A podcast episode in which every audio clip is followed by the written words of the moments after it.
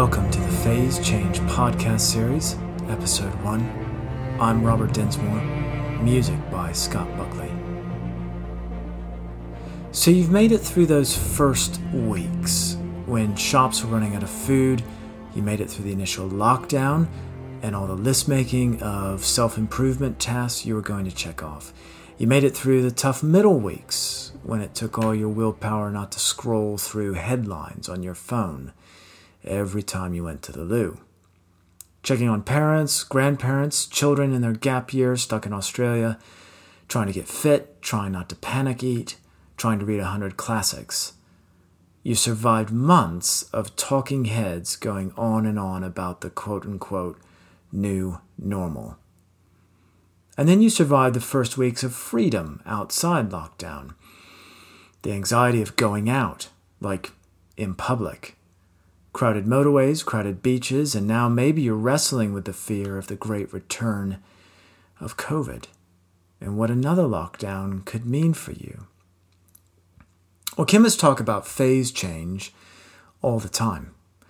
It's very likely you had to learn about it in science class, though you may not remember what it means. Phase change is simply a physical change in matter. It's when ice melts into water or water evaporates into steam and these phase changes are significant in the world around us. Sometimes these changes are good, sometimes they don't seem so good.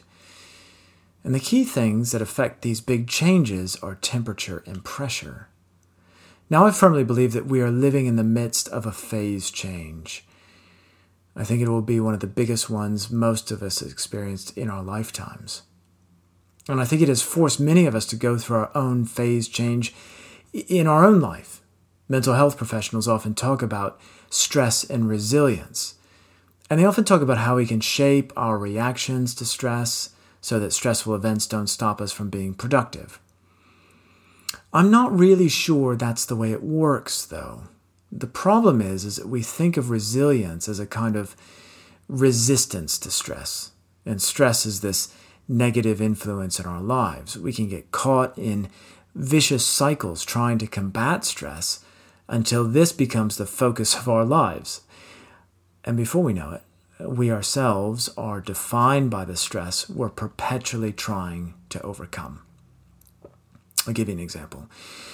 When British soldiers first started being evacuated from the trenches in World War I, many of the, the first casualties they were seeing were showing physical symptoms that were mystifying medics severe palsy like symptoms, shaking, slurred speech, in some cases, complete loss of all motor control.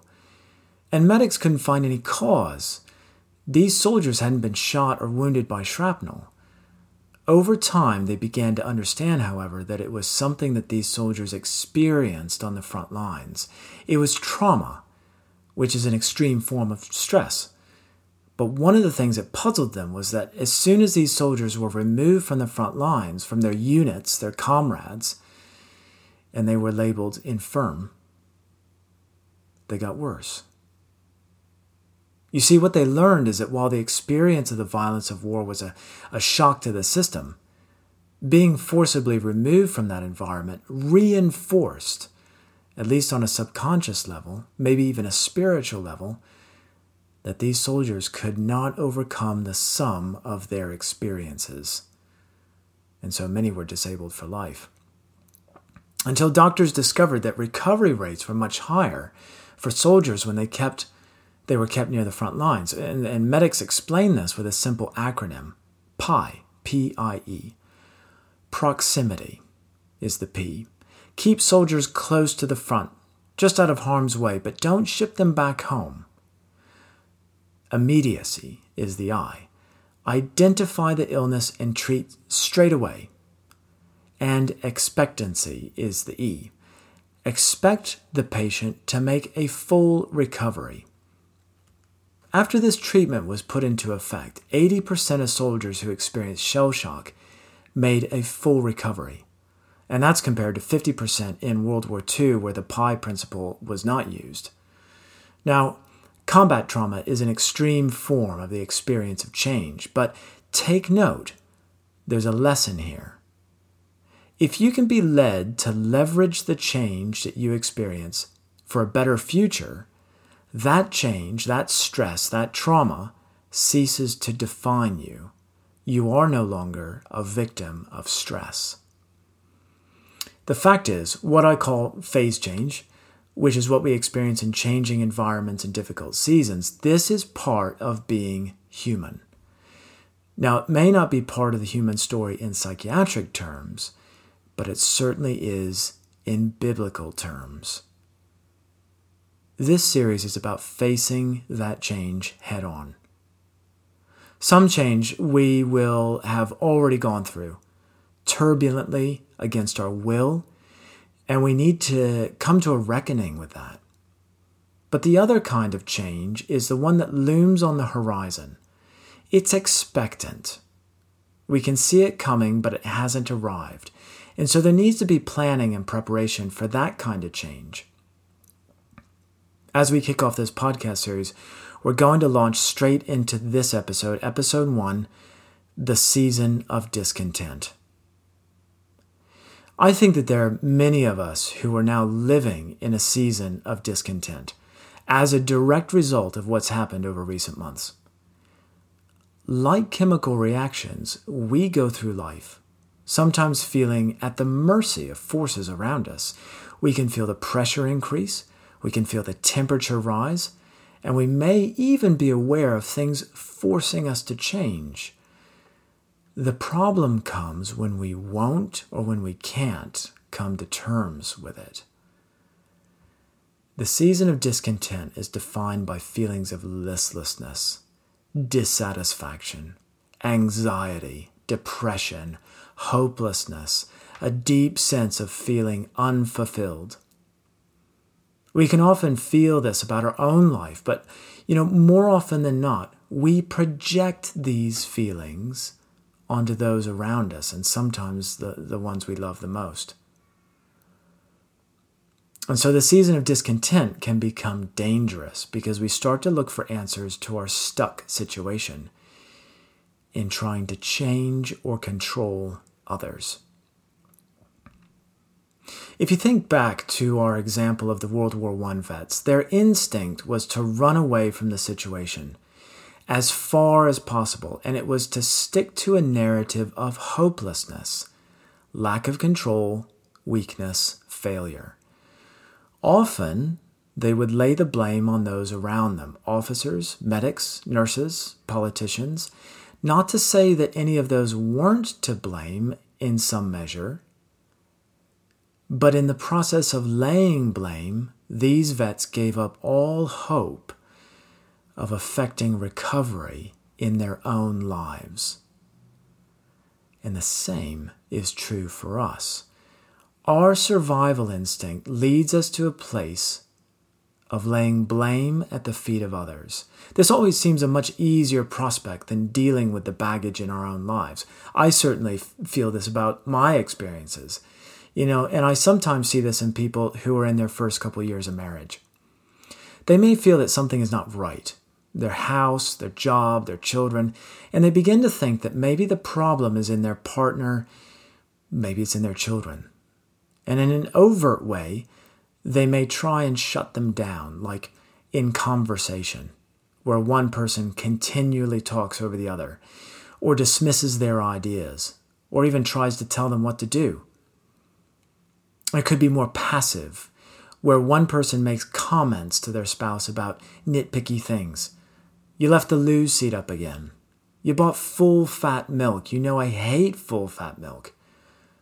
Why don't you take up running again? You know you've put on a few pounds. These kinds of actions may make us feel like we have a bit more control in the moment, but they actually damage trust and love. Oftentimes, we may even feel bad ourselves after we say these things because deep down we know that we've skirted accountability. We haven't held ourselves to account for the love, joy, or lack of those things in our own lives. And deeper down, and this is where I want to focus, there may actually be signs of discontent within us. For Christians, the Holy Spirit is big on relationships. Relationship is the way we experience God on a daily basis through prayer, worship, and reading the Bible. These actually are all investing in relationship. They may seem like solitary acts sometimes. And some people may feel like they're just doing them out of a sense of duty, but in reality, it's relationship. When we do these things, we allow God to speak to us. He may say something to us in prayer, give us uh, uh, pictures, dreams, or nudges. And through worship, He reinforces the things He's passionate about.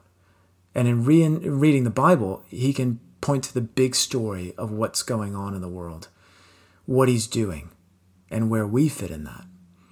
And this kind of relationship with God is, is replicated, or it should be, in our relationships with other people. And I would add, in our relationship with ourselves. Let me repeat this. Relationship with God is replicated in our relationships with other people and in our relationship with ourselves. The Apostle Paul talks about what relationship should look like with God and with other people and with ourselves when he talks about the fruit of the Spirit in Galatians 5, and this is verses 22 and 23. What Paul is really saying here is that he can tell where God is active in people's lives by looking at their relationships. If our relationship with God is defined by love, joy, peace, patience, kindness, generosity, faithfulness, gentleness, and self control, then our relationships are rightly ordered. They're in good working order, and they're fruitful for us and for others. You can get a sense of this when you're around other families. I don't know about you, but uh, if you know families that argue a lot or fight a lot, you can tell almost as soon as you enter the room that things are not quite right. It's literally hanging in the air. Now, I often look at people closely who begin to express tones of discontent with their own lives and especially when it involves others. And I tend to think that something deeper is going on. When you get in there and start messing around with the dynamics of relationship and you, you get the heavy tools out, you know, the spanner, the lock wrench, the ball peen hammer, and, uh, you know, for you passive aggressive types, the sandpaper. When you get the tools out, the implied understanding is that you're going to work on that other person and you're going to fix them or, you know, at least angle grind their edges. Um, that's bad. That is not good. First off, it's not loving. And we know that because it doesn't prosper the other individual. If you think like Paul, that other person is made to bear fruit, spiritual fruit, love, joy, peace, and all those other great things. What you're about to do to them when you get the tools out is you're about to damage that fruit. And if it's severe enough, it will damage that person right to the roots. Now, most of us understand that that's not good. That's not, not really what we want to do to our husband or wife. So, what's the answer? Well, looking back at Paul, what, what he says in Galatians, we have to believe that the fruit of our relationship comes from God. It is the love of God that powers our relationships and prospers them.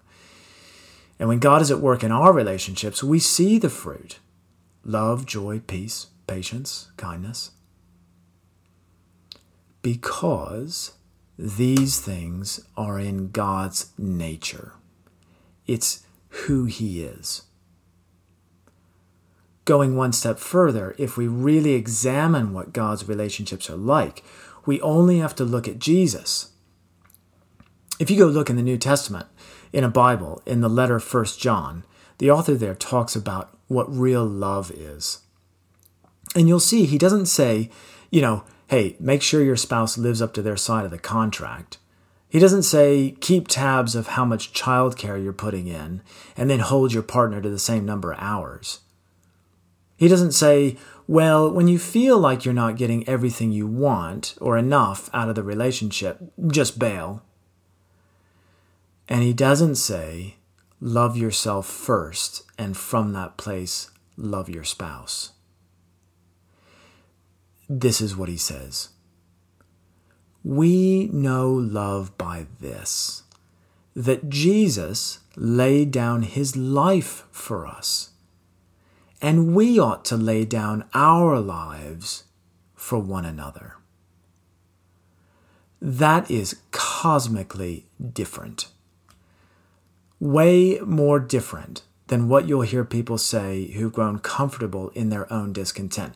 Because they'll say, What's in it for me? They will lead every proposition, every decision, every commitment with those five words What's in it for me? And that's just not who God is. God serves.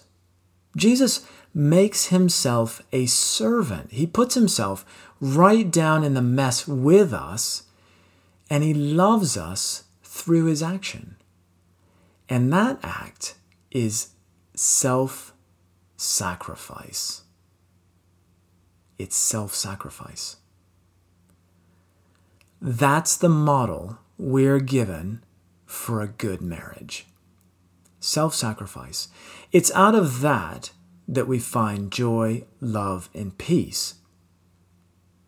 So buy your spouse some flowers. Hey, men like flowers too. I love flowers.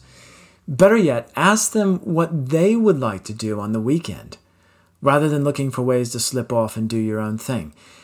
Take on the thing that you know is hard for them. If you've got, you know, young kids, change the nappies. Take out the rubbish, help with the homework, whatever it is. Take on that thing as an act of service. And you know what? I guarantee you will find that the more you practice this, the more you exercise this servant muscle, the stronger it will grow, and you'll find joy in it. So let me leave you with these three things. Number one, discontent is not inevitable. You have a say, and your actions speak louder than words, either for good or for bad.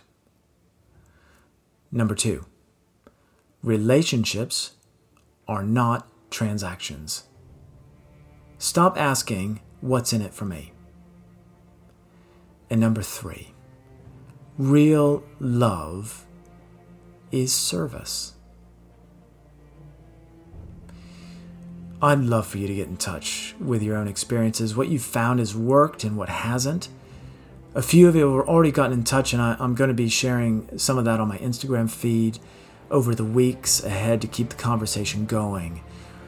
Look, this is a tough subject, but our strength, I really believe our strength, comes from our vulnerability.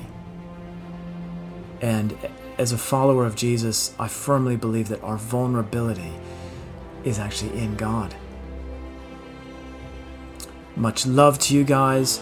Have a good weekend. Send the questions in. God bless.